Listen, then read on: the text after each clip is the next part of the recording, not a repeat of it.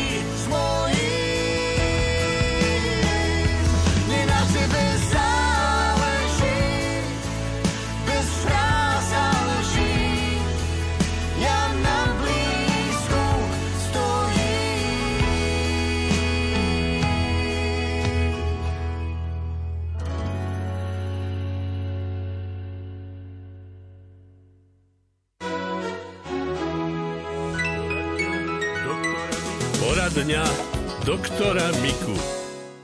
A aké sú tie osvedčené rady proti kašľu, čo sa týka tých byliniek alebo rôznych prírodných produktov. Tak ja som počula už, že med pomáha, no, cibuľa, smrekové výhonky. Med, med liečivo pôsobí a hojivo, tak ale aj o mede platí, že on by tam troška mal ostať, trčať v tom bolestivom mieste. Ak to zapijeme, no tak potom spláchneme a už zase ten ten med zabíja aj vírusy, aj bacíle rovnako. A tá cibuľa, alebo smrekové výhonky, alebo ešte no, majoránka?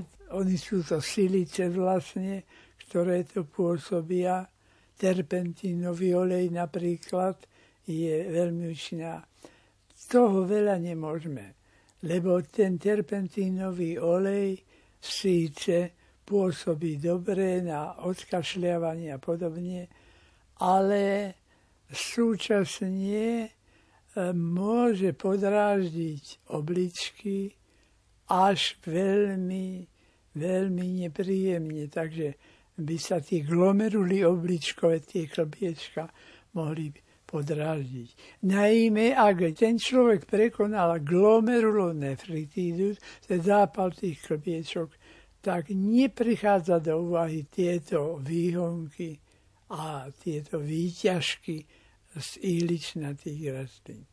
Za to odporúčame ich dýchovať, čiže ten terpentínový olej dáme do toho odhmlovače, či ako sa to volá. Alebo stolná lampa, taká tá olejová. Áno, ale nie tak, keď je napísané na flaštičke, že dajte jednu kvapku a vy si poviete, čo, ja som frajer, ja si môžem dovoliť aj 10. Ubezpečujem vás, že po desiatých kvapkách alebo 15 nevydržíte v tej miestnosti, čo vás tak budú štípať oči, aj nos, aj všetko. No a lepšie je s takými menšími tromfami, ktoré neubližujú na druhej strane.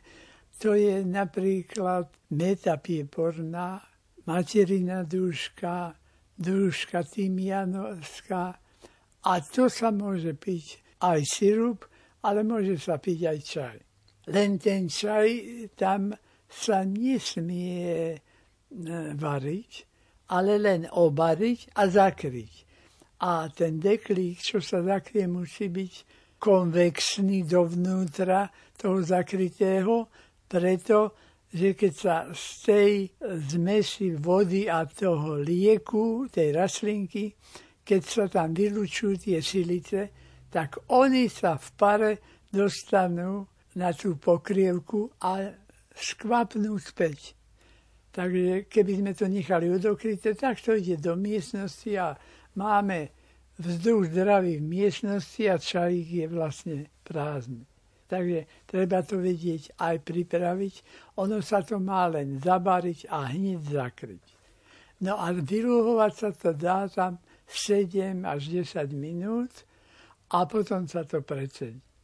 Dobrý deň, pán doktor. Po tele sa mi tvoria modriny, ani neviem, kde sa buchnem, len večer zistím, že mi pribudla ďalšia modrina, hlavne na nohách a rukách. Užívam lieky na riedenie krvi. Môže to byť z toho? Môže. Môže, ale ak je to nie také hromadné, ak je to len po údere, tak to, na čo beriete, na čo si dávate triedidlá krvi, to je natoľko dôležité, že tam si to nemôžeme dovoliť prestať. Ale ak by to bolo také, že by vám krvácalo aj z jednej, druhej dierky, tak potom bude treba, aby lekár praktický alebo internista alebo kardiológ, ktorí to majú na starosti a ktorí vám to nariadili, dával dávky nižšie. A on vie, čo je ešte liek a čo už je len placebo, že už to nepomáha. Takže aby to liečilo, ale súčasne nerobilo krvácanie. Ale to, že keď sa vy udriete na laktík, lebo kolienko a je tam modrina, to je v poriadku. Na vaše otázky odpovedal všeobecný lekár Karol Mika z Banskej Bystrice a ak by ste sa ho chceli niečo spýtať, tak svoje otázky posielajte SMS-kami na čísla 0911 913 933 alebo 0908 677 665. E-mailová adresa lumen.lumen.sk alebo nám napíšte list na adresu Rádio Lumen, kapitulská 2 97401 Banská Bystrica a pripíšte prosím aj heslo Poradňa doktora Miku. Radio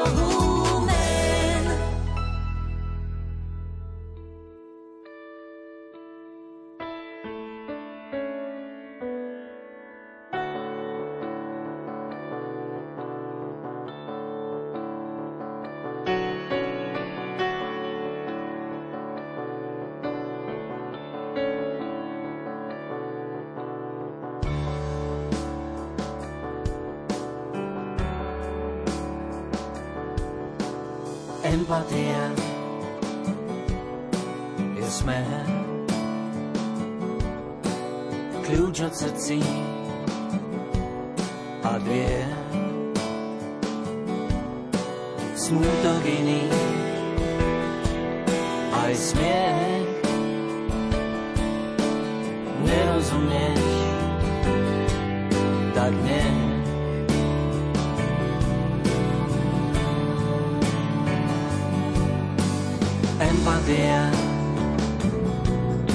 Je svet.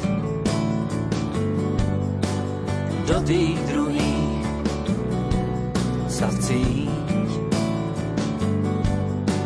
zbožné prianie ja viem neprekročíš svoj deň. Svet je absurdný sám to vidím tiež. Mávam také dni, zavri oči bež. Potom ráno zas tma sa rozplynie. V ďalke známy hlas opäť jasne znie.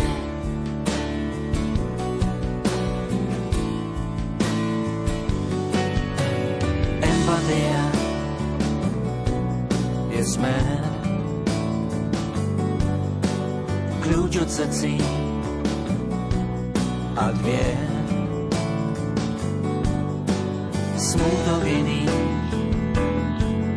aj smiech. Nerozumieš, tak nie.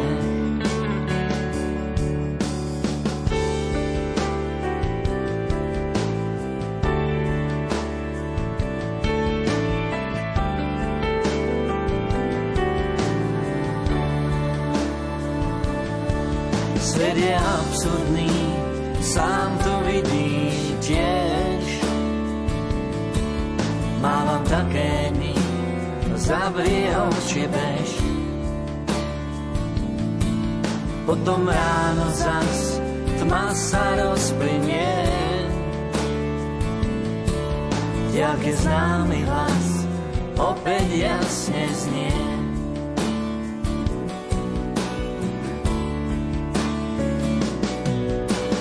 empatia je svet do tých druhých sa vcíť.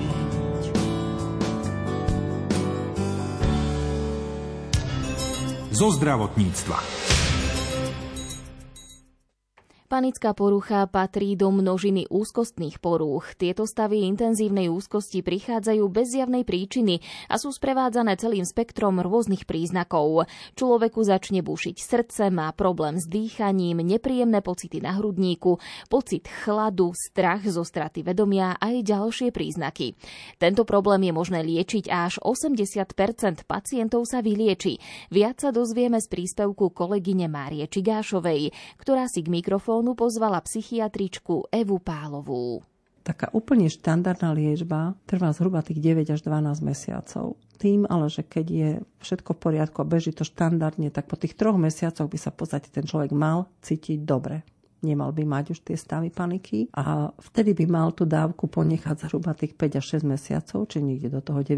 mesiaca a potom sú tam vlastne tie 3 mesiace na to, aby sa postupne tie lieky znižovali, uberali a to tempo by si mal určiť ten pacient po konzultácii s tým lekárom, ako rýchlo viem, znížil som o toľko, trošku sa to postojíme trošičku na tej dávke, potom zase ideme nižšie.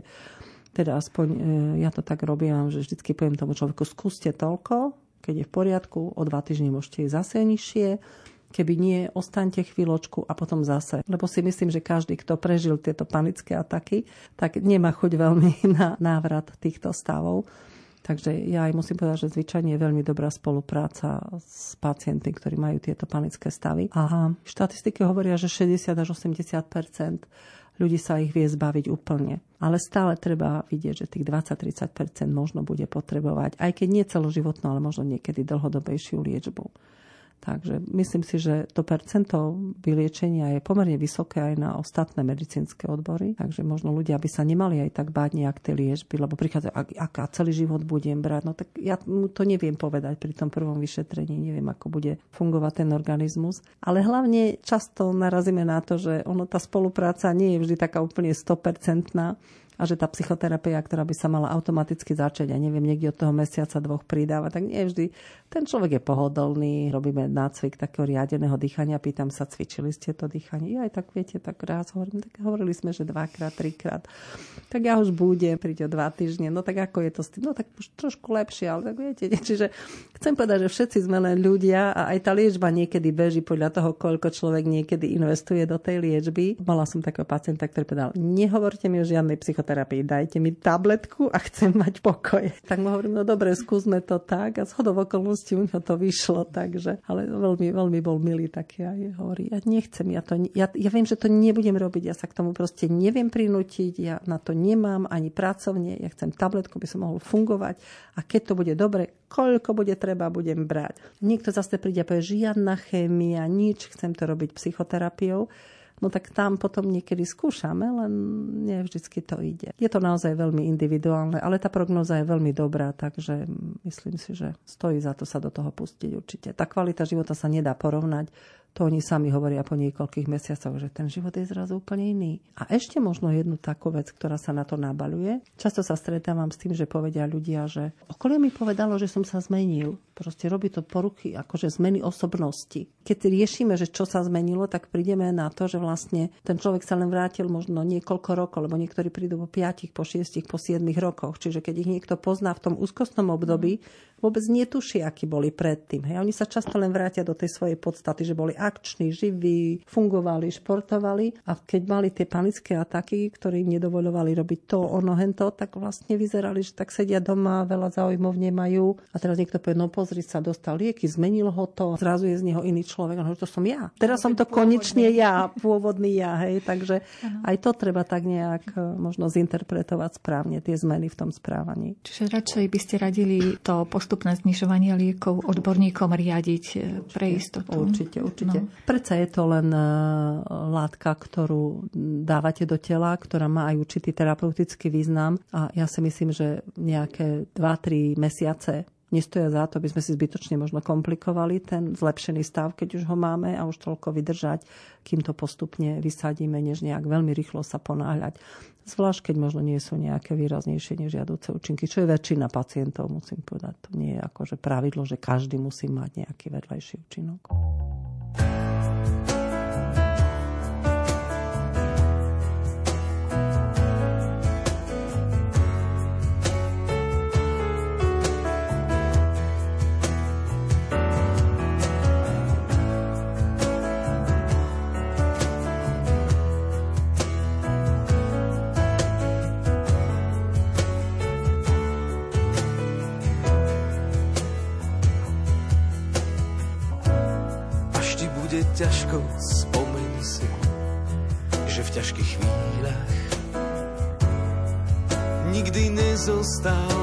sám. Ak ti bude smutno, neboj sa vyroniť slzu. Utri si oči a zdvihni sa, lebo iba malú chvíľu trvá každý smútok nielen silný zvládne bremená. Iba malú chvíľu trvá každá úzkosť.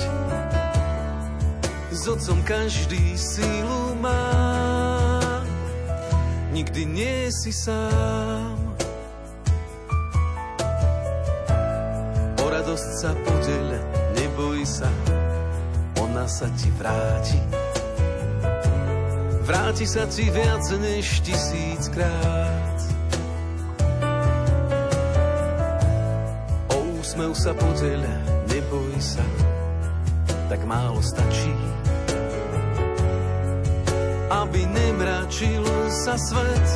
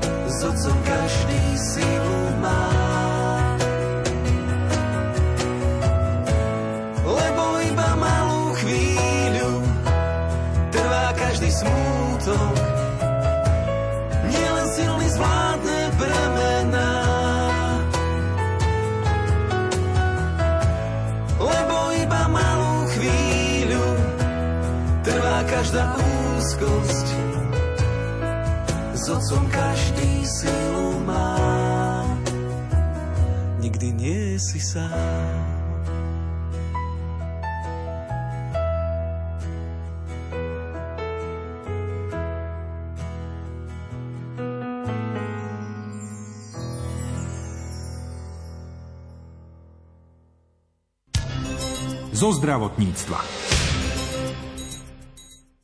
Ľudia by si mali dávať pozor na svoje zdravie už vtedy, keď sú v poriadku. Je o tom presvedčený lekár a výživový špecialista Boris Bayer, ktorý sa venuje preventívnej medicíne. To, či máme predispozíciu na nejaké závažné ochorenie, sa môžeme dozvedieť vďaka genetickým testom a na základe výsledkov potom dbať na prevenciu. Aj na to slúži anti-aging. O tejto téme sa s doktorom Borisom Bayerom porozprával Martin Petráš.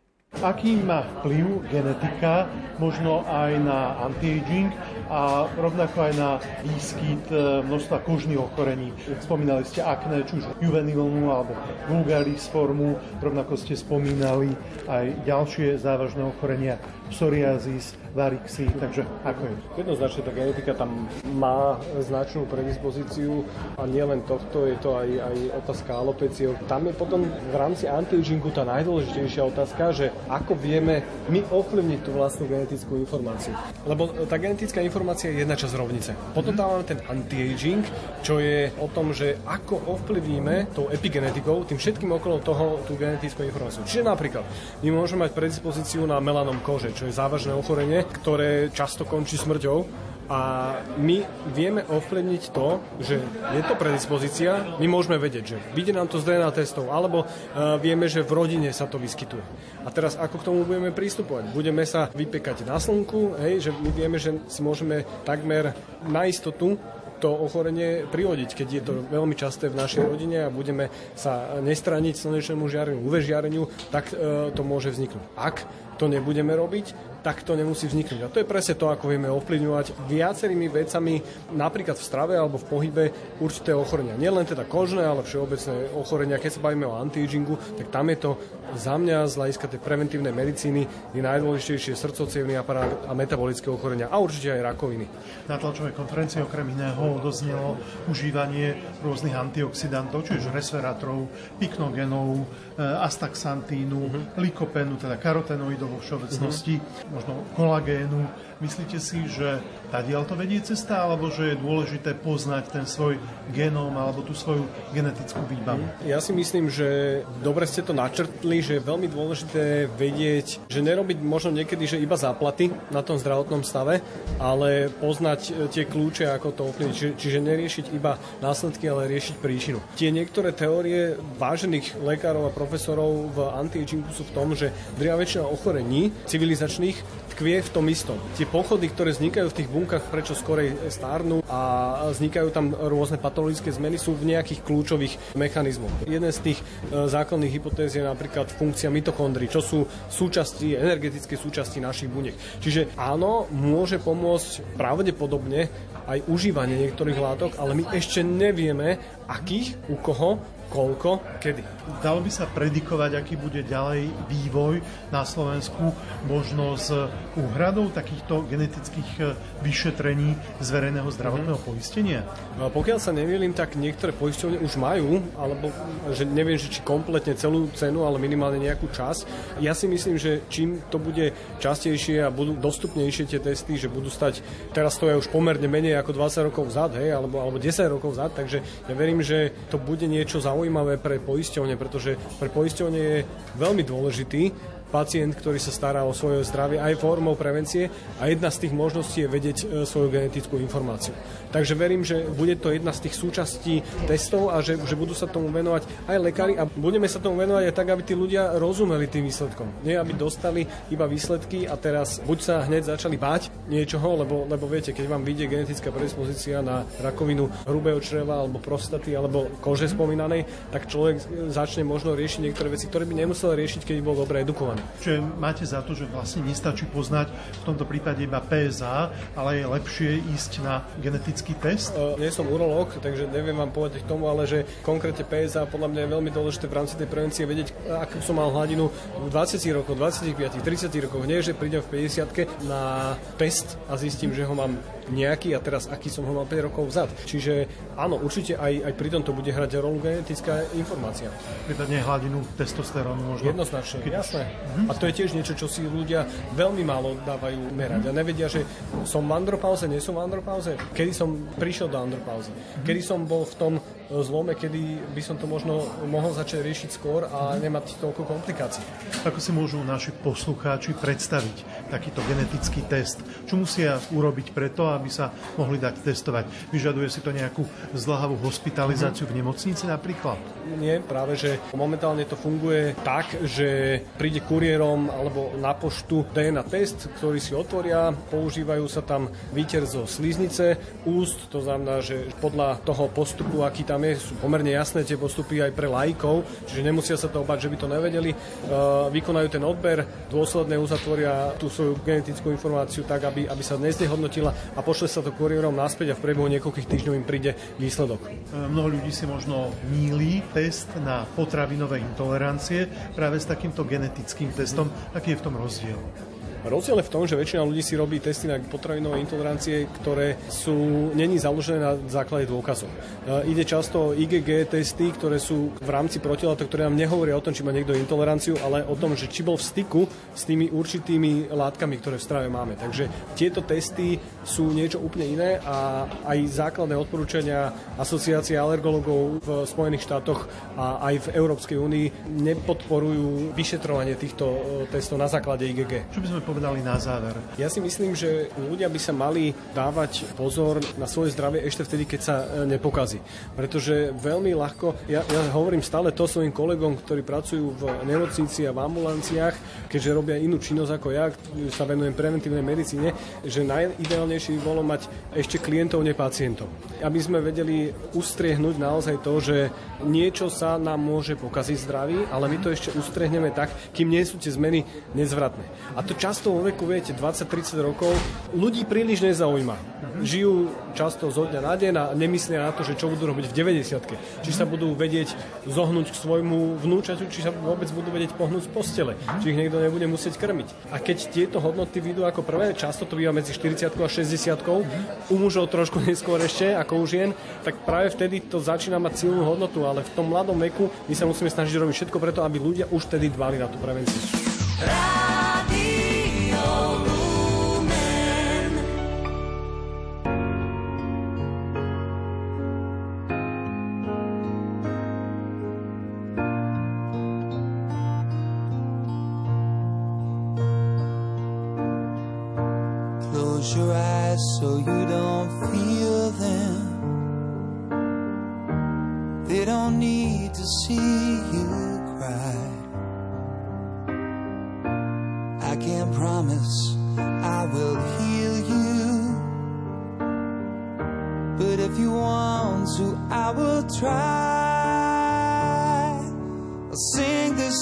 serenade. The past is done, we've been betrayed. It's true. Someone said the truth will out. I believe without a doubt in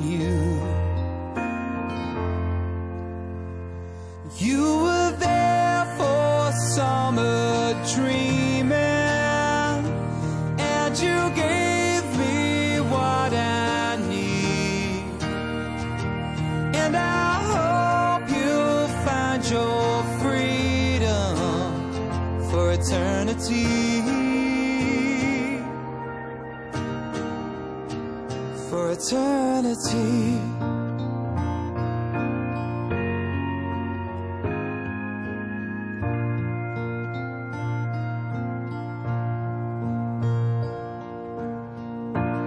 Yesterday when you were walking, we talked about your mom and dad. What they did that made you happy. What they did that made you sad. We sat and watched the sun go down, picked a star before we lost the moon. Youth is wasted on the young. Before you know it's come and gone too soon.